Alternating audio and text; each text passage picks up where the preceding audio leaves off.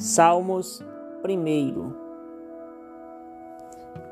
Bem-aventurado o homem que não anda segundo o conselho dos ímpios, nem se detém no caminho dos pecadores, nem se assenta na roda dos escarnecedores.